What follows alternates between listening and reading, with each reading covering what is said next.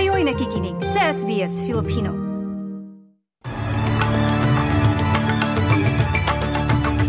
Sa ulo ng mga balita, ilang tahanan nilamon ng apoy habang nagpapatuloy ang mga sunog sa Western Australia.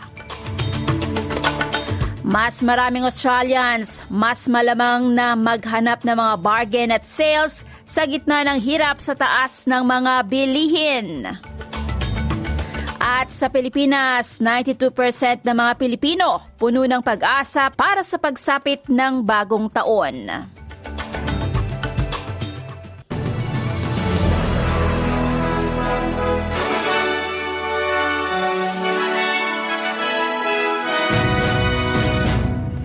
Sa laman ng mga balita, dagdag na dalawa pang tahanan ang natupok ng mga bushfire sa Perth. Patuloy ang babala ng matinding init ng panahon sa estado at ayon sa mga otoridad, nilamon ng apoy ang nabanggit na dalawang bahay habang sinusubok na apulahin ng mga bombero mga sunog sa Keysbrook, timog ng Perth, mabuti na lamang at walang tao na naiulat na nasa loob ng mga bahay. Ani Russell Wells ng Department of Fire and Emergency Services, hindi pa natukoy ang pinagmulan ng mga sunog. We have around 100 to 150 firefighters on the scene, as well as a number of other support agencies, um, including Western Power and, of course, our local government partners. And um, they're working hard to restore services to the community. So there's a number of power lines and um, and power disruptions that are in place. Um, the cause of the fire is still undetermined and there's still investigations ongoing between WA Police and uh, the Department of and Emergency Services on the cause. Ayon naman sa Bureau of Meteorology, nakataas pa rin ang matinding init o severe heat warning sa kabuuan ng Western Australia. Sa Queensland, unti-unting napupuno ang mga ilog sa estado habang nagpapatuloy ang mga paglilinis ng mga lugar na sinalanta ng ex-tropical cyclone Jasper. Inaasahang mapuno at umapaw ang ilang ilog sa Cape York sa susunod na ilang araw kasunod ng nagdaang bagyong Jasper.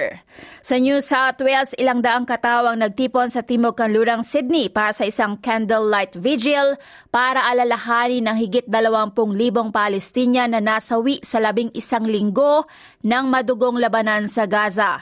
Dumagsa ang mga taga-suporta sa Paul Keating Park sa Bankstown, bit-bit ang ilang libong nakasinding kandila bilang paggalang sa bawat isang biktima sa Gaza kung saan 70% ay naiulat na mga babae at mga bata.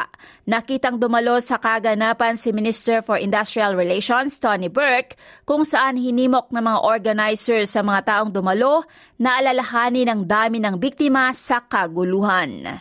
Tonight, let us feel their presence.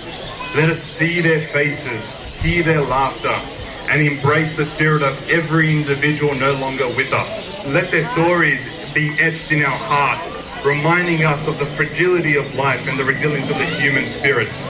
Sa ibang balita, dahil sa taas ng mga bilihin at mga isipin kaugnay ng cost of living, mas malamang na maghanap ng mga bargain at mga sales sa mga Australiano kaysa gumastos ng malaki bago ang araw ng Pasko. Ayon sa Australian Retailers Association na maraming mga Australiano ang namili na ng kanilang mga pangregalo para sa Pasko noon pang nagdaang Black Friday sales sa simula ng Nobyembre. Anang CEO na si Paul Zara na pumalo ng humigit kumulang 67.4 bilyong dolyar ang inabot ng benta sa panahon ng pre-Christmas sales. Ito ay isang porsyento na mas mataas kaysa noong nakaraang taon. Pero paliwanag niya na ang katotohanan ng numerong iyon ay medyo mas komplikado. When you take into account there's a, about a, an additional million people in the country through immigration, students, and, and with overall price increases, gift spending is actually down. We, we expected Australians to spend about $646 per person on gifting versus last year, which was $700 per person. There's no doubt the cost of living crunch has, had a, has fed into Christmas, and we've seen that people have been a little bit more savvier about how they've spent their money, and that's why Black Friday has been so popular. We saw people wanting to stretch their, their household budget a little as far as they possibly can.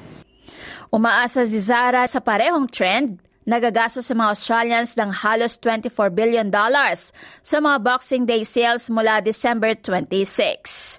Pinapaalalahanan naman ng New South Wales Consumer Watchdog ang mga Australians ng kanilang legal na karapatan para sa refund kahit na sa mga discounted goods habang abalang bansa sa mga holiday sales ngayon. Sinabi ng New South Wales fair trading na magandang pagkakataon nito para paalalahanan ng mga mamimili o consumers na may karapatan sila para sa ligtas at walang sirang mga produkto sa ilalim ng Australian Consumer Law. Ani Acting Commissioner John Tansey, kung ang isang produkto ay hindi katanggap-tanggap ang kalidad, hindi tugma sa description o kaya ay may sira, may karapatan namang mamimili para sa repair, pagpapalit o replacement o kaya ay refund.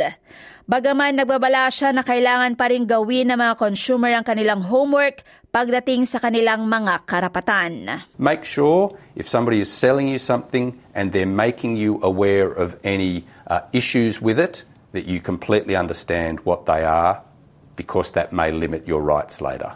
It's always a good idea to keep your receipt, maybe keep that packaging if you can in the early days to make sure, but it's important to understand know your consumer rights are not limited by whether or not you have the original packaging. Sa balita naman sa Pilipinas, halos lahat ng Filipino adults o 92% ay nagsabing positibo sila at puno ng pag-asa sa bagong taon ayon sa kamakailang survey ng Pulse Asia.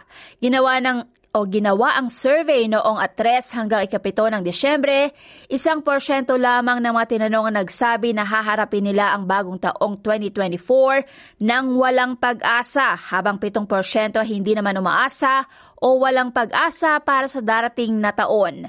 Sa ulat ng Philippine News Agency, sinabi ng report ng Pulse Asia na sa gitna ng iba't ibang hamon na kinakaharap ng mga Pilipino sa araw-araw, karamihan sa kanila ay patuloy na nanatiling optimistiko na may 92% ay nagsabi na haharapin nila ang bagong taon ng may pag-asa.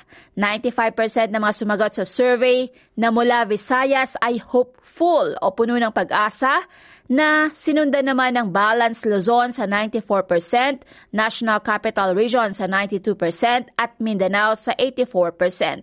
Sa parehong survey, nalaman din na 41% ng mga sumagot ay naniniwala na ang kanilang mga selebrasyon ngayong holiday ay mas masagana kaysa sa nagdaang taon.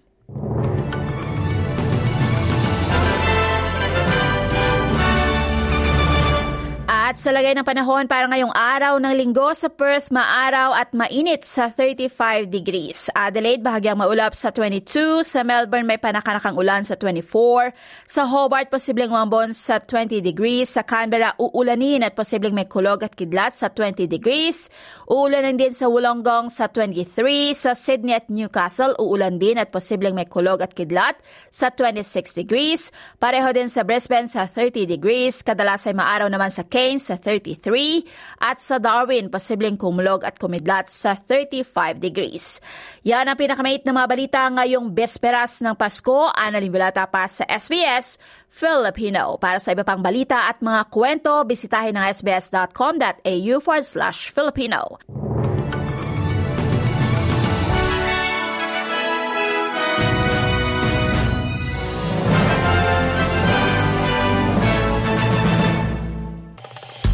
Nice yung bang makinig na iba pang kwento na tulad ito? Makinig sa Apple Podcast, Google Podcast, Spotify o sa iba pang podcast apps.